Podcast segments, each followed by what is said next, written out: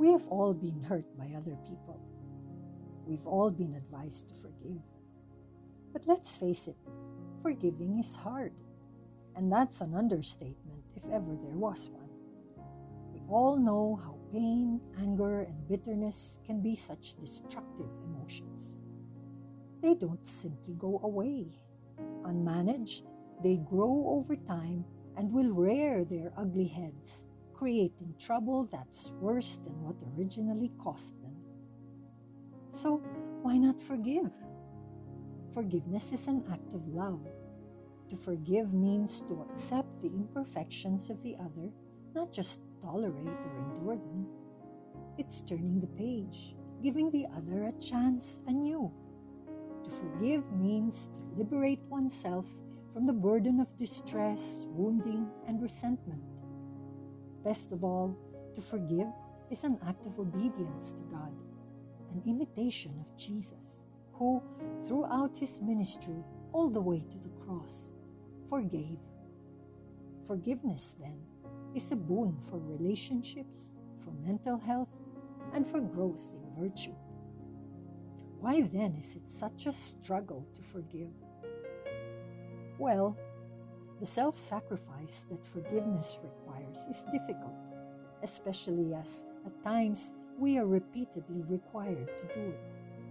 On our own, it's impossible for us to die to ourselves on a prolonged, continuing basis. But listen, perhaps to forgive immediately, completely, is not the call.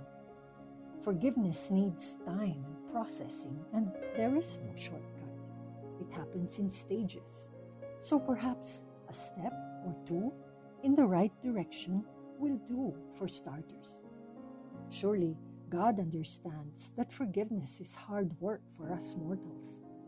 Surely He recognizes any efforts we make to get there. And what may these efforts be? I would personally begin with some self examination. Is it possible that I have ascribed malice to an innocent behavior? That I have misread an intention? Is it possible that there is actually nothing to forgive?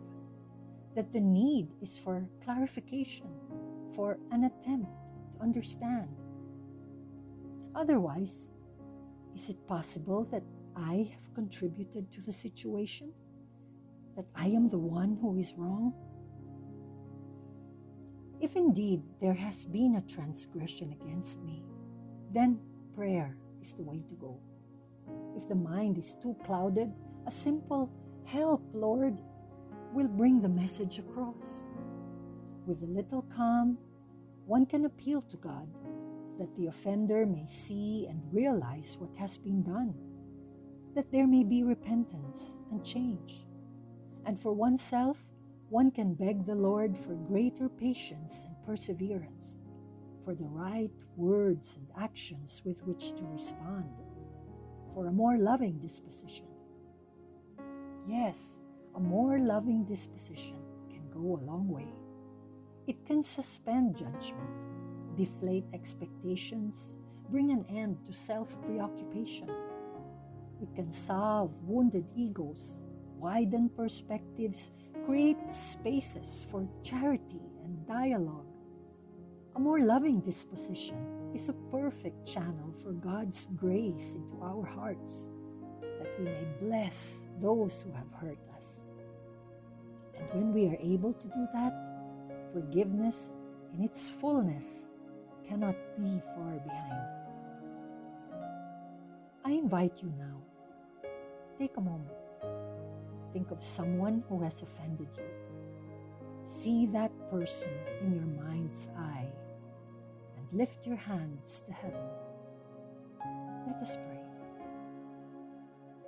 Lord, I want to forgive. Help me. Allow me to transcend my pains and sensitivities. Make me receptive to your will that I may provide in my heart place for the one who has hurt me. Teach me this moment to send waves of acceptance, peace, and goodwill in that direction. grant me a more loving disposition. Send me on my way to forgiveness. I ask because you are good and praiseworthy, because you love the both of us, and because we equally belong to you. Amen.